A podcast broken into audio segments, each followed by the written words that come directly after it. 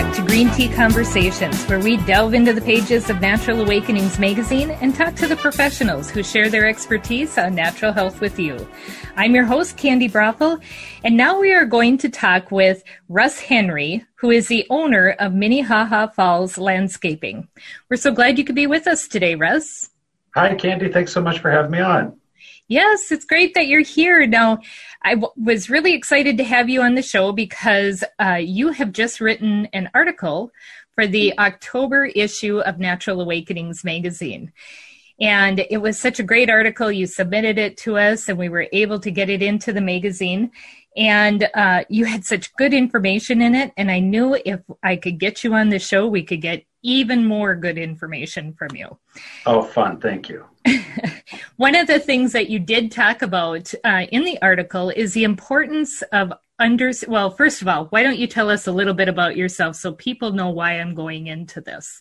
So tell well, us a little bit about Minnehaha Falls landscaping and the work well, th- you do. Thanks, Candy. Absolutely. Well, I'm really honored to be here. I love Natural Awakenings. And um, uh, Minnehaha Falls Landscaping is a business that's rooted in healthy soil. And so I, um, as the owner of the business, I happen to also be a self-professed soil nerd. and so I have spent many years studying soil health, uh, especially microbial health, um, and learning about soil fungi and bacteria and the roles that the creatures in the soil play.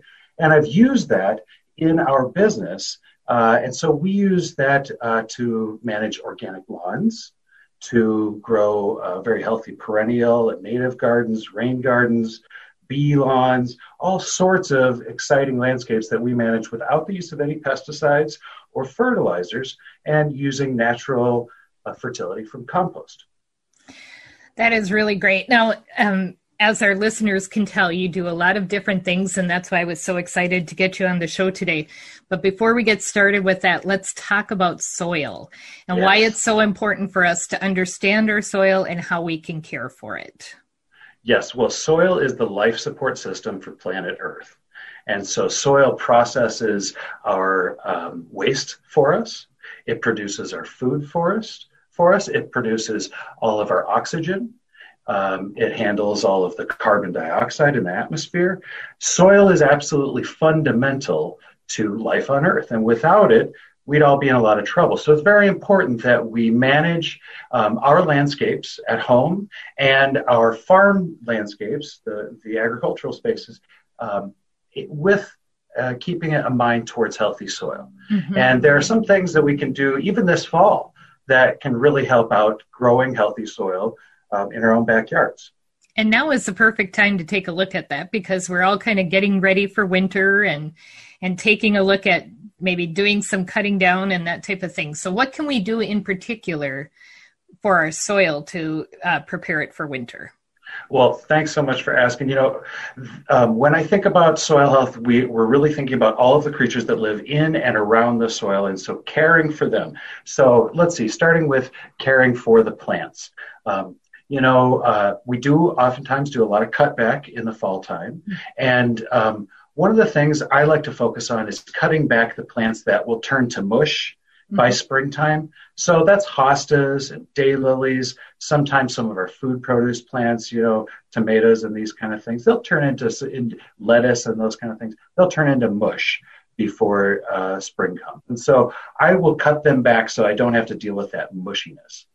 Whereas plants that native plants, uh, grasses, Joe Pye weed, uh, milkweed, um, echinacea, and, and uh, black-eyed Susans, all of these types of plants, I think it's very important to try to leave some of those standing throughout the winter season.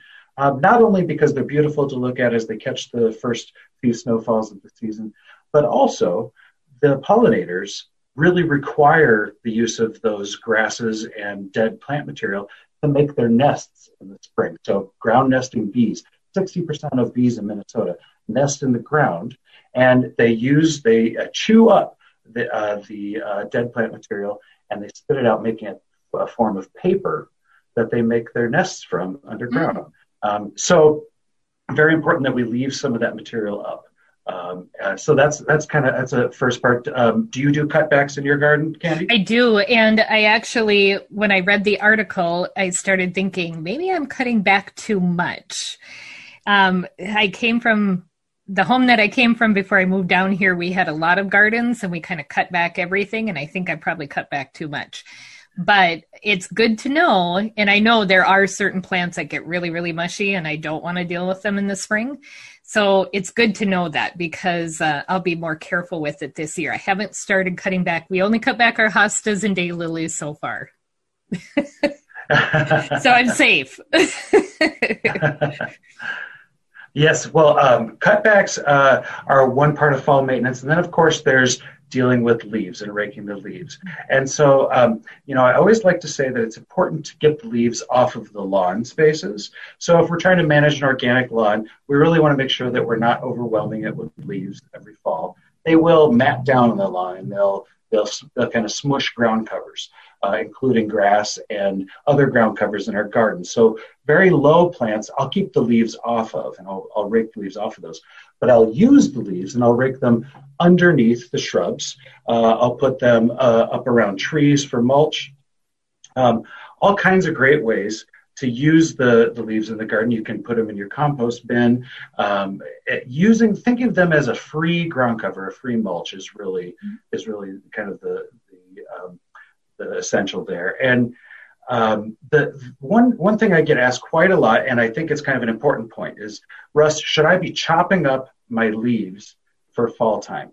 And I always say, no, let's don't chop up our leaves. And here's the reason why: a lot of moths and butterflies will make their cocoons in the leaves at, in the fall time before the leaves fall to the ground.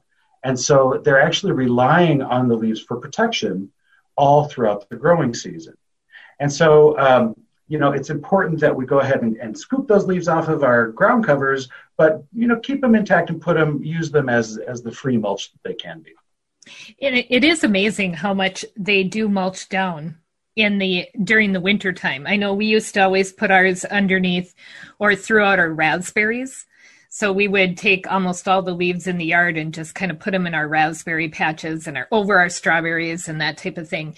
And they do. I mean, by the time spring comes and early summer, it just is nice to have that those leaves there.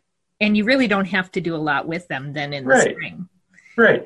You know, and another great use for leaves comes to mind is uh, folks who have, you know, kind of dogs in the backyard that love to run along the fence line back and forth, back and forth.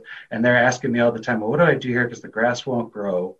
I say, put the free leaves there every year as the leaves fall. Just rake them all on top of that dog run area and let the dogs run back and forth and, and uh, they can trample it down. It will also catch the dog's le- leavings and um, and compost them. Oh, that's a great idea. All right. So one of the things that I know um, you really are known for and that you're really passionate about is doing uh, is having the native perennial gardens. Yeah. And this is something that you do a lot for your customers here in the Twin Cities. Yes, we make pollinator gardens all over the place and we just love it. It's one of our favorite things to do. And so a pollinator garden is going to have uh, something blooming in it at all different times of the growing season.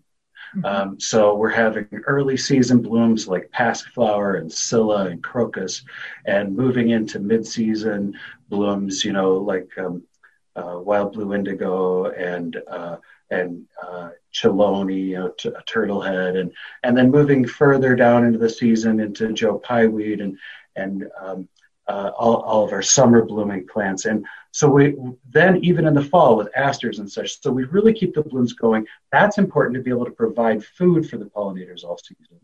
And then we like to think about the gardens as um, and this is something that, that really helps with all types of gardens, especially if you're looking at low maintenance spreading plants are our friends. Mm-hmm. And a mm-hmm. lot of times we thought of spreading plants as being the enemy. But if we start thinking about blending um, multiple canopy layers of spreading plants throughout our garden spaces, that is what actually keeps weeds out on the long term. And it acts as a living mulch, covering the ground in green, creating more of a system, a living ecosystem, as opposed to the kind of plant mulch, plant mulch that we see in a lot of gardens, you know, where there's a lot of space between the mulch or between the plants. Um, and so what, you know, what we, what we like to do is put, fill our gardens with an abundance of spreading plants that will um, grow and form a ecosystem that actually goes through a, a bit of ecosystem succession as the homeowner enjoys it over the years. So what are what are some of the plants that you use for that? Well, you know, our favorites for bringing in, for instance, the, the monarch butterflies, we like to call the mega monarch magnets. Ooh. And that is swamp milkweed. And any kind of milkweed is good, but we do see more caterpillars on the swamp milkweed than any other kind of milkweed. Um, Joe Pye weed, absolutely essential. The the early uh, returning butterflies as they're flying back down from Canada, going back down towards Mexico again, um, they love that Joe Pye weed. And then the absolute favorite of all monarchs is the meadow blazing star. And meadow blazing star, Liatris ligulistylis, is um, a, a, plant that I have. I have about 20 of these plants, Liatris plants on my boulevard. They're kind of a tall, narrow plant. And I'll have one or two monarch butterflies per plant oh at all different times as they're migrating through. And so, as people are walking down the sidewalk in front of my house, they always stop and wonder in amazement as the butterflies just kind of encircle them as they're going past the meadow blazing. Oh, that is so cool. So, are there any kinds of um, ground cover plants that you try to stay away from, you shy away from a little bit? That's a good question. You know, I think the highest maintenance form of ground cover is Kentucky bluegrass you know, our standard issue lawns. And I always love to say that the best lawn is a garden. Now, um, we, we do care for lawns and we do so in an organic manner. So we never use any herbicides or pesticides on our lawns. And instead, we uh, focus on soil health. And oftentimes, we encourage folks to grow bee lawns. And so oh. that's something where you actually intentionally blend in things like white clover, and you can get uh, many different native bees coming around and getting food living from your lawn. Oh, that is really cool. So we're gonna we're gonna talk a little bit more about that when we come back from the break because uh, I want to get into that a little bit more about what types of plants you want to put into those bee lawns in order to attract the bees. Um, and still have a beautiful looking lawn that you can enjoy every year. Oh, so, wonderful. For people who want to learn more about what Russ uh, about Russ and the work he does, visit minnehaha or call 612-724-5454. You're listening to Green Tea Conversations on AM 950, the progressive voice of Minnesota, and we will be back in just a moment.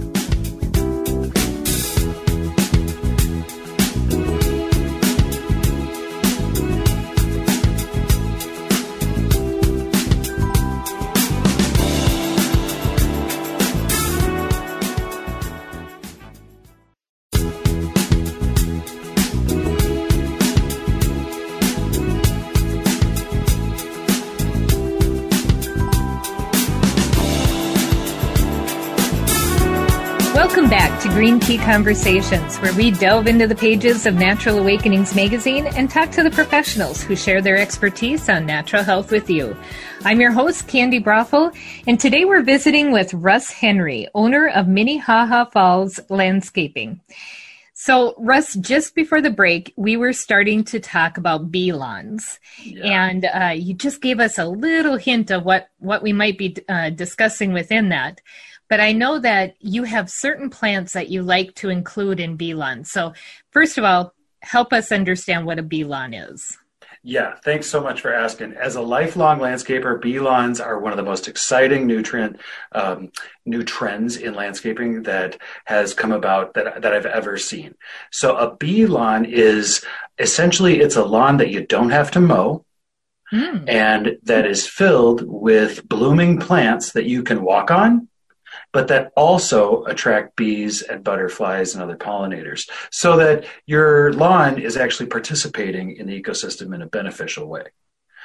So a few of the uh, the plants that go into a bee lawn already most people probably already have um, white clover most people probably probably already have white clover in the lawn. But white clover, what a lot of folks don't know, white clover will feed over 50 different species of Minnesota native bees.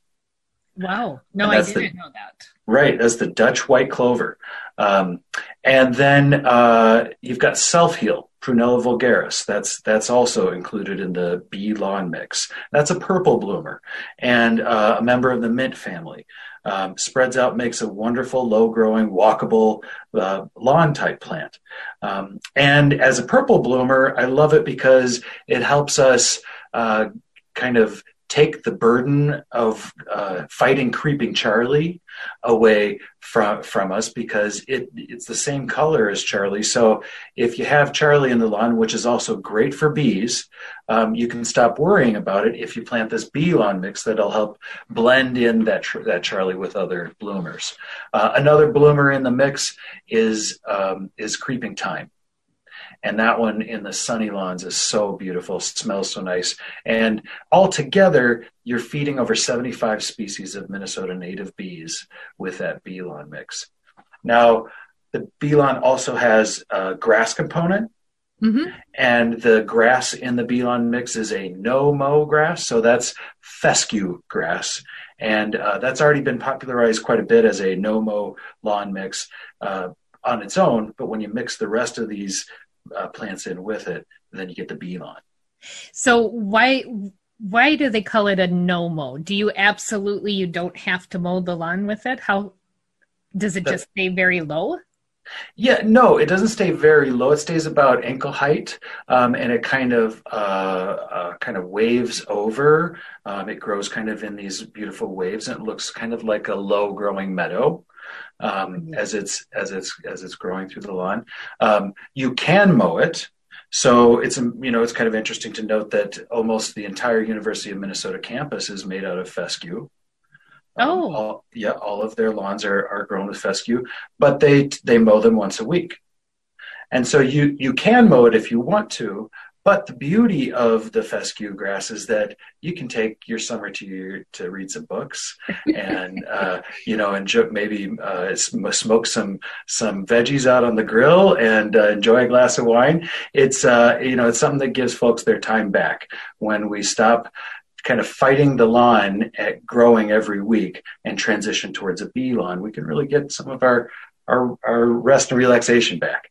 And how nice is it to think about just being able to walk out into your yard and having all the all the different um, bees and butterflies and different things that you're going to attract. But not only that but you have the softness of the grass you have the smell of the thyme you have the smell of the the different plants that are there. I mean what a great opportunity for to do something a little bit different instead of just having a plain green lawn yeah, and I understand, you know, a lot of neighbors have the plain green lawn, and there's that, there's still that aesthetic that is dominant. And um, one of the things we help our clients in kind of figuring that that kind of um, cultural component out is we offer a really nice looking sign that you can put in your in your bee lawn. It's got a beautiful picture of a bee on it. And it says bee lawn, and um, it just makes the whole thing look much more intentional. Like, oh, you know, that's not just a weedy lawn. They're doing that on purpose. It's a bee lawn. And hopefully, the, these kind of signs will maybe drive a little bit more of the of the culture around it and the understanding. Well, that's awesome. So, one of the things that I know you do, and I don't want to lose track of this because so many people are now spending more time in our in our yards more than ever, yes. um, as we have been kind of staying home more and um, getting more in touch with our with our actual home lives. But you guys do uh, hardscaping as well. Oh yes, absolutely. And you know, you know, uh, Candy, it, your experience to what you're telling me, I, I, it just resonates entirely. We have been inundated with folks uh, this year coming to us to um, to to look at their space, to deal with their space, to design their space because they're sitting at home now, not able to go on vacation, not able to go out to eat, spending a lot more time in the yard, and they're looking at these projects that they've always had in the back of their mind and they're wanting to get them done, or they're wanting to find out what can we do with this space. So we offer we have a landscape architect, very talented man named Tom Kirby on staff, and he uh, he designs full landscapes for folks, including patios and walkways retaining walls. Um, and we spend all spring, summer, and fall installing all of these things. And we love making natural stone retaining walls and walkways and patios, um, as well as uh, cement paver patios. And, and uh, we just, you know, we tailor it to meet our clients' needs and their desires for the design. You know, it just gives you so much more space to your home as well. And so many of us are feeling kind of, you know, trapped in our homes, but this allows you to have that more space to to hmm. really be able to take advantage of what you have. So, what a yes. great opportunity! And now is the perfect time for people to really call on you because this winter you spend kind of planning out all of those projects that you have next spring. Oh, yes. We'll be designing some really fun projects, and we'd love to get your projects on the roster. Right now, we're doing working that we know this winter we'll be working on designs for some outdoor kitchens, um, some outdoor play spaces, an adventure scape in someone's backyard, some very fun stuff. So we can have all kinds of fun in the landscape, and I'd love to talk to the AM950 listeners about their their landscapes. Well, great. And I know you also have rain gardens and other things I wish we could have gotten into in this show. But for people who want to learn more, simply go to minnehaha or call 612-724-5454. Again, that's 612-724-5454. Well, thank you, Russ, for being with us today. We certainly appreciate our time together. Thank you, Candy. It was a pleasure. And thank you for joining the conversation as we awaken to natural health. To read the online edition of Natural Awakenings magazine or to check out our complete online calendar of events, visit naturaltwincities.com. You can find a podcast of this show on am950radio.com or Apple and Google Podcasts.